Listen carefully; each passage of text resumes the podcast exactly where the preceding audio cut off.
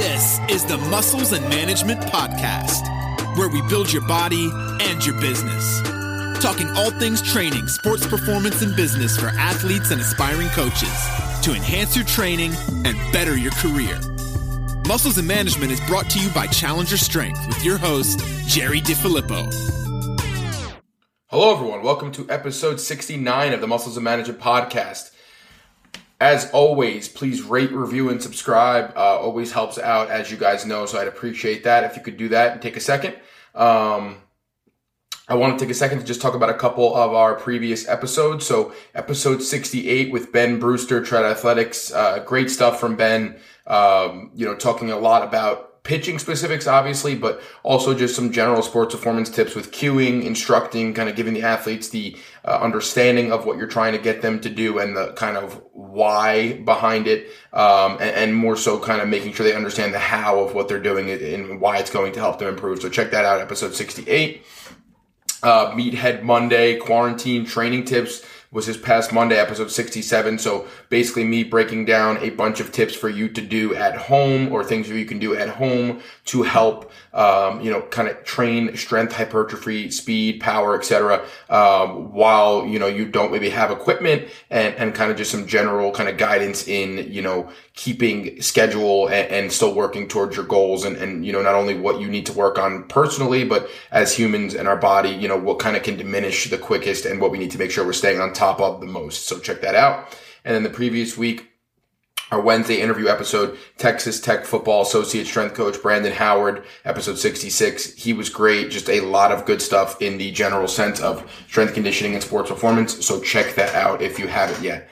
Coming up, this week uh, on Wednesday, we will have Billy Anderson, University of South Carolina, um, head of sports performance, particularly working with the baseball team and golf golfers as well. That'll be episode 70. A lot of good stuff there for rotational athletes, and again, the usual general sports performance stuff. We talk a lot of just good, uh, you know, important topics in the field. So check that one out as well. He was great.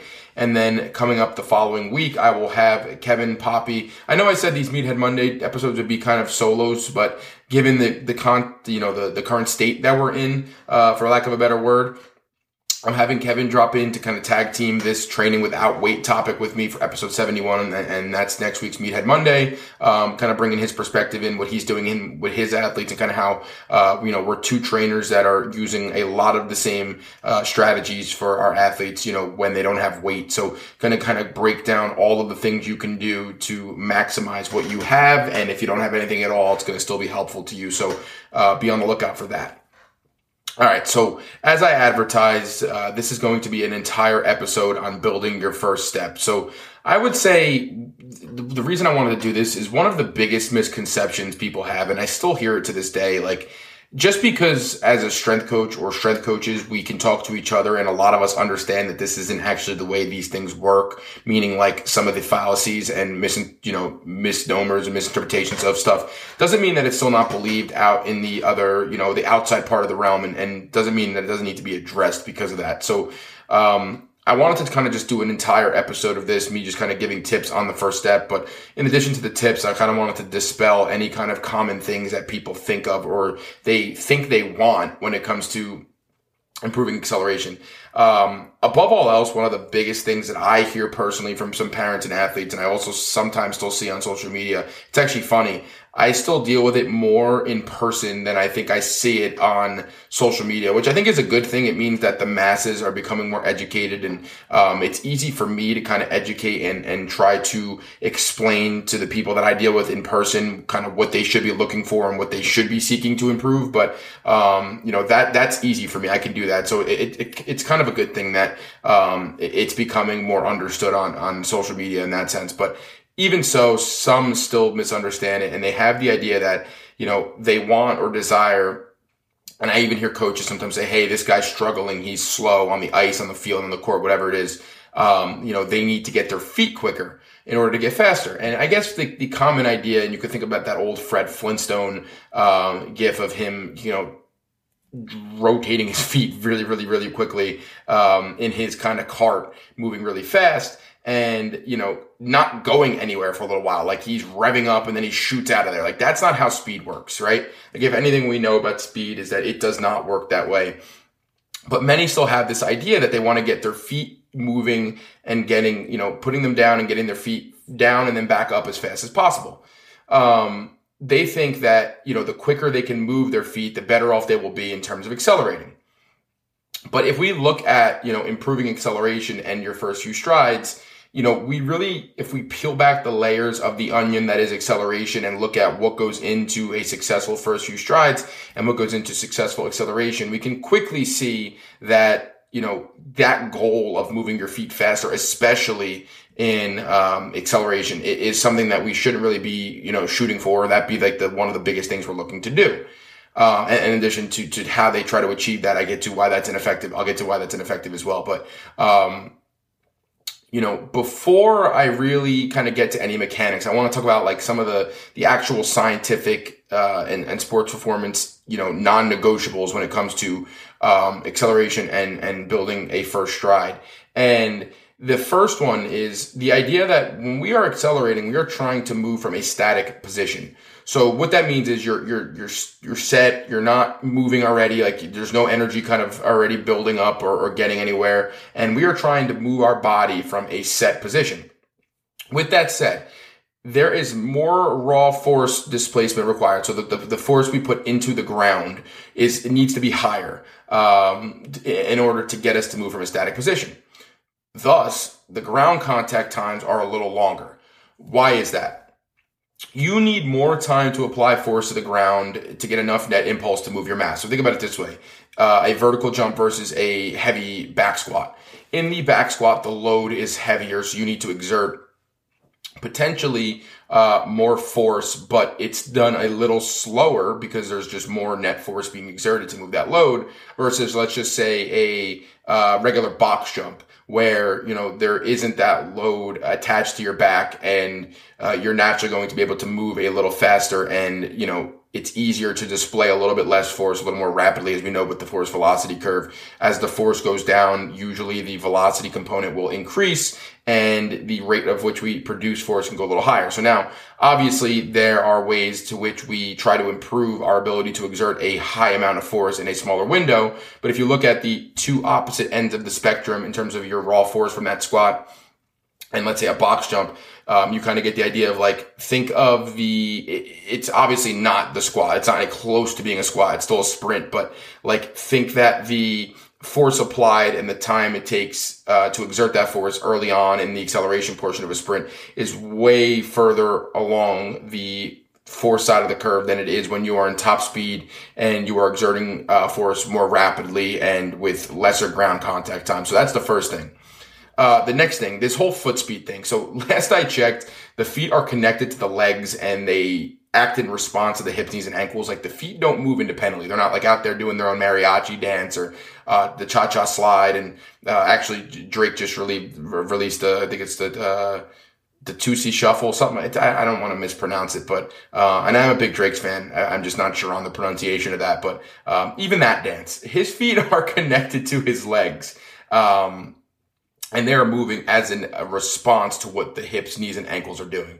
So, meaning there is a relationship to the rate in which your feet contact the ground, uh, directly corresponding to the rate in which your lower half of your body moves through flexion and extension. So, what I mean by that is when you put a stride into the ground, let's say you're contacting the ground, your ankle is slightly flexed, your knee is slightly flexed, and so are your hips. And as they move from that flexion position or closer to flexion position to extension, the that and that uh, a lot of that is dependent upon the rate of force. So the rate in which you can produce force is how well you can move from flexion to extension.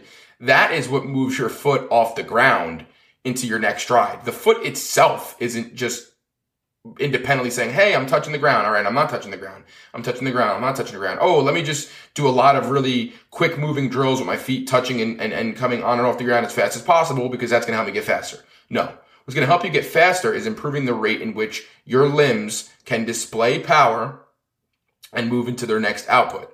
So as we know, rate of force is slightly lower, as I previously mentioned, but the force is higher in acceleration so that we can overcome gravity and initiate our body from a static position.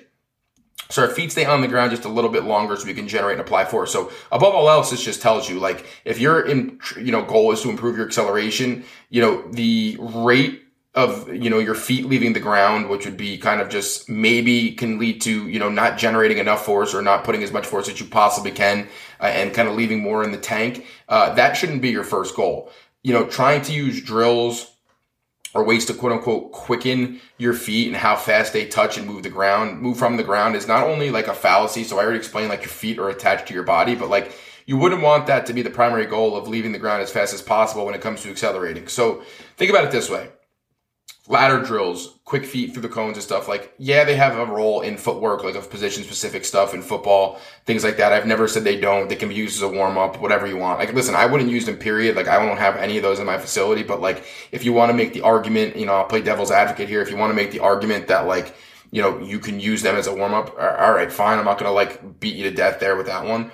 But, just from a force application perspective, you know, acceleration, like I already said, like there is so much dependent upon the force you can input into the surface that you are moving. I don't care if you're in skates on the ice, you're on a court, you're on a football field, the baseball field, whatever it is.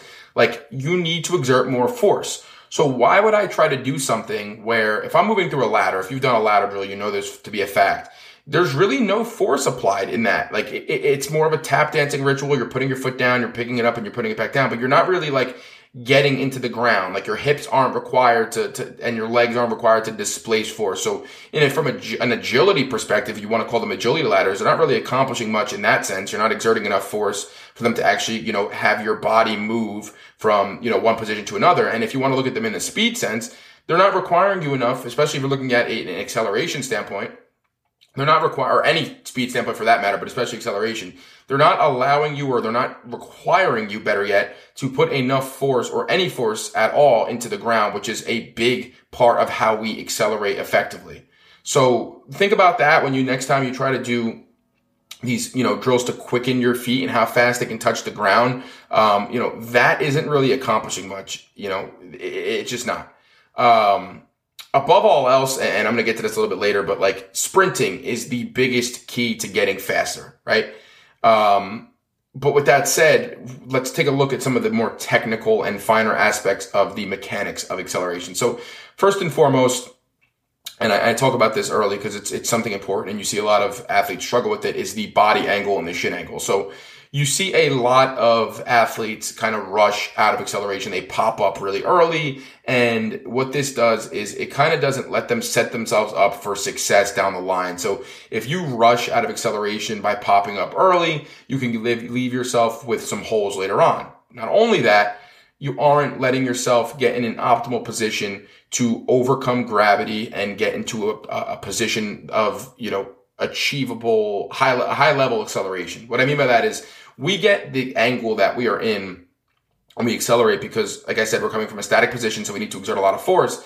But the lower we get or the better of an angle we're on. So don't get confused with the idea of a false angle. I like to think of a false angle or explain it as like athletes think that slumping their shoulders forward or kind of bending at the waist is the idea of getting low and, and it can create a lot of issues. It's more of your entire body. Like think about when you do a deadlift and your, your spine is in neutral position you know, we're getting in that neutral position. Our body is kind of in a straight line and it's, it's, um, almost like if the ground and your feet were to meet, your body would create a 45 degree angle if the ground was like the bottom of that angle. So, um, the reason we do this, like I said, is to overcome gravity and, and to be able to apply enough net, uh, propulsive forces in the linear direction. So straight ahead. So if we pop straight up, we can't really you know, get into top speed right away and start putting impulses down into the ground like we would in top speed because we have yet to get moving. So important to remember that uh, shin angle and body angle you want in that positive angle. So like I said, 45 degrees, think about like your ankle uh, would kind of raise up like on a slope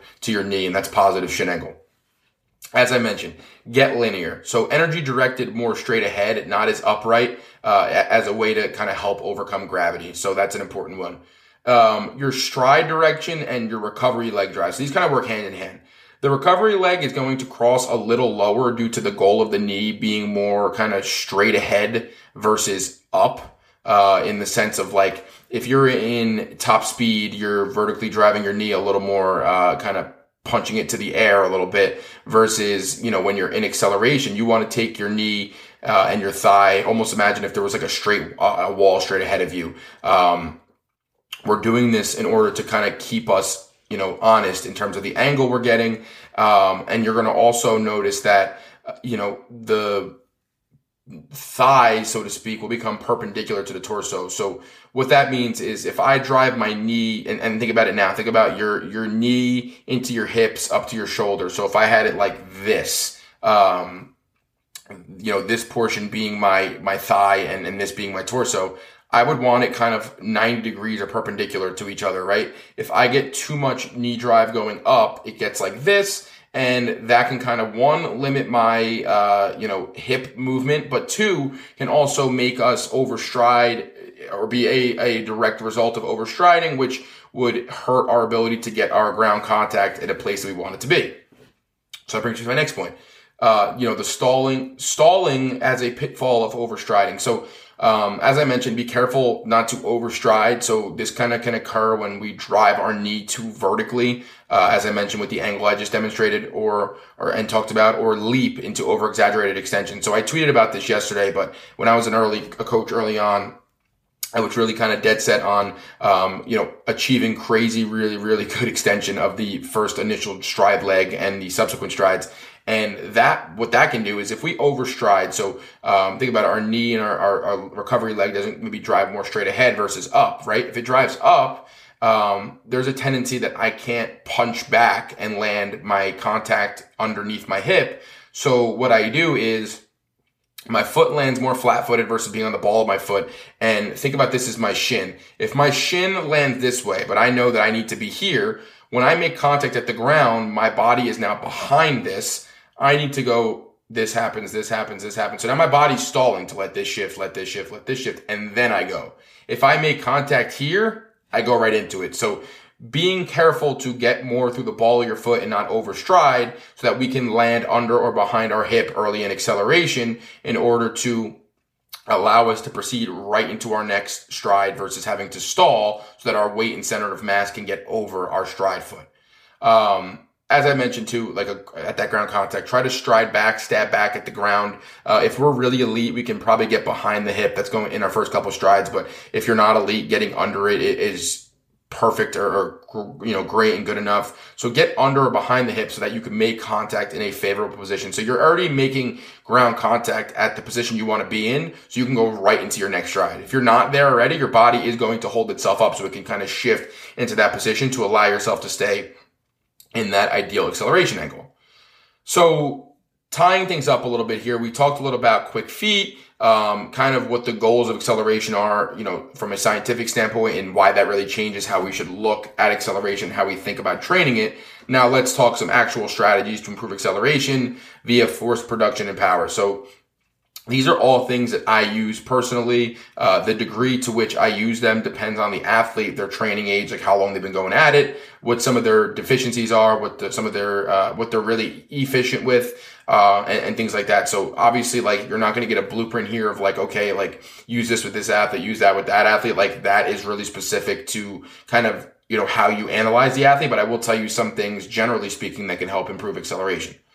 I mentioned this before, and I have this on my outline written is this sprint, sprint, sprint. Above all else, there is no greater plyometric effect or better way to achieve mechanical efficiency in sprinting than the sprint itself. So what I say by plyometric effect is like it, it's almost impossible, or I think it actually might be impossible to duplicate the power output and plyometric effect we get when we make ground contact during a sprint. Like it, you'd be hard pressed to materialize another variation or another thing in the weight room or on the field that would do what the sprint does in terms of the plyometric effect. And when I say plyometric effect, like improving your ability to display force, like sprinting at max speed is one of the best ways to do that. You know, there, it's speaking of mechanics So like what better way to achieve mechanical efficiency than to do the activity itself. With that said, loaded sprinting, and I use this a lot, resisted sprints. So instead of chasing quicker feet, you know, we use loaded sprints to increase the force being displaced. So think about it, having a heavier starting load, like your body has to be pulling something greater than what your normal body weight would be, will coax you into exerting more force into your initial strides. Additionally, though, the load also gets us into better positioning. So try to sprint standing straight up with a load attached to you behind you and you're not going anywhere. So it's a really good way, an easy way to kind of force the athlete, like giving them an environment that puts them in the positions we're looking for when it comes to acceleration mechanics of, you know, positive shin angle, ground contact, etc. A really easy way to do that. But as it ties back to my original point, the loaded sprinting and the heavier load will get us to exert more force. Um, into the early parts of our sprint. So for a novice or a person who has a lot of trouble exerting enough force to get themselves going from that static position, these are really effective. And obviously, uh, how I would load that, you know, the heavier load. So I talk a lot about the, the study showing 60 to 100% roughly of our body weight being, you know, good load ranges for improving uh, sprint speed. I like to think of the heavier uh, load as more effective for the early portions of acceleration due to the nature of it requiring more force being put into the ground. So if you struggle with that, get a little bit of a heavier load that you can actually sprint with effectively. So the 100% of the body weight is just high enough where, uh, you know, it makes you elicit more force, but it's low enough where you can still run with pretty um, consistent mechanics and fast enough to kind of uh, you know still work on a, a, bit of that rate of force. Uh, you can use straight up heavy dragging to kind of fill a bucket early on if you're super deficient. So if you have trouble putting any sort of force into the ground or you're really deficient in that area, heavy dragging of a sled, you know, it's really slow. Uh, it obviously has the benefits of the angle that we talked about, but it's going to be slow enough where you're really focused. Think about it like as the, you know, sprinting equivalent of doing a heavy squat. Uh, it's going to force you to put a lot of force, no pun intended, into the ground early on. So if that's something you're deficient in really early, pushing or dragging heavy sleds can be really effective for that. Um, while you're home though during quarantine, so I did say I wanted to give some some tips on how to you know work these things while you're home. Using bands, if you have like a brother you live with, or your father can hold it, your mother, whatever it is, and having a partner kind of hold a band and kind of just follow you while applying resistance to you. So like they're pulling that band back as you run is a good way to do it. And, you know, you can also set yourself to a fixed surface while at home. So, you know, safely fasten and make sure it's really set up well. You know, a band around a, a, a post your your bumper of your truck, whatever it is, so that you can run against it and, and really have something to make you put more force into the ground and, and work on some of those mechanics. And obviously, you know, no matter where you are, you can sprint. So whether it's in your driveway, your street, whatever it is, make sure you're sprinting. Uh, you know, those are ways you can do that. But the loaded part is something that people have a lot of trouble with in terms of trying to find ways to do that while they're home. And, and a band, if you have a partner or can do it to a fixed surface, is really a good way to go about that. Additionally, I have had some success and I enjoy linear plyometrics. I think more um, things that you know force you to go straight ahead versus up. So like a vertical would be up, a broad jump would be straight ahead. I love unilateral broad jumps as a way to focus on that first stride, the knee drive uh, we're looking for, and just the overall just input and, and output of force into the ground uh, on that drive leg and bilateral as well. But I think we can get a little more specific if we go to unilateral eventually. It, it kind of relates directly to the sprint and that, you know, those stride leg a little bit better.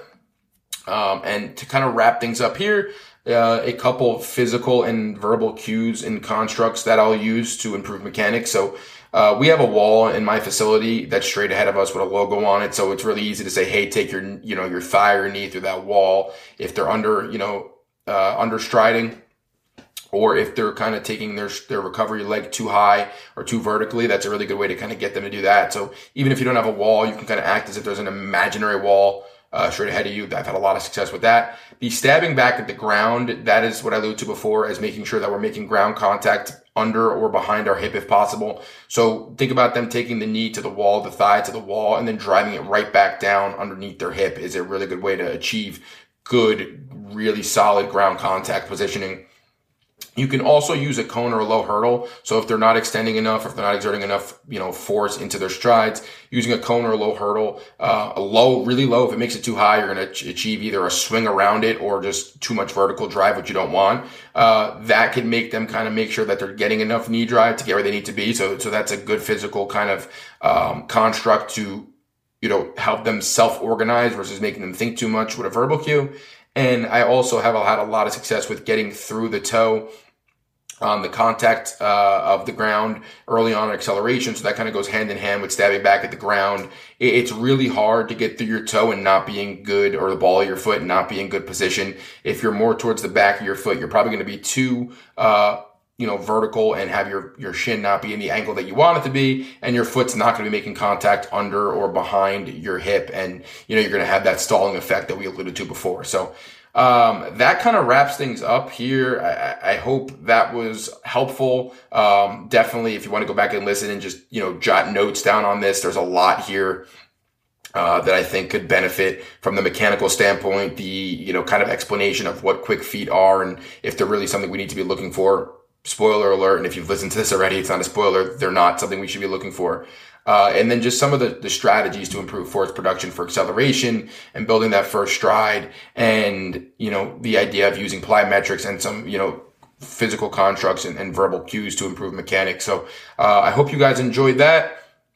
Uh, as I said before, look forward to Wednesday's episode with uh, Billy Anderson. I think you guys are going to love that one. Uh, and as always, I will talk to you guys next time. Peace. Thank you for listening to another episode of the Muscles and Management Podcast brought to you by Challenger Strength. I'm your host, Jared DiFilippo, signing off on the show that's changing the way we view training, sports performance, and business.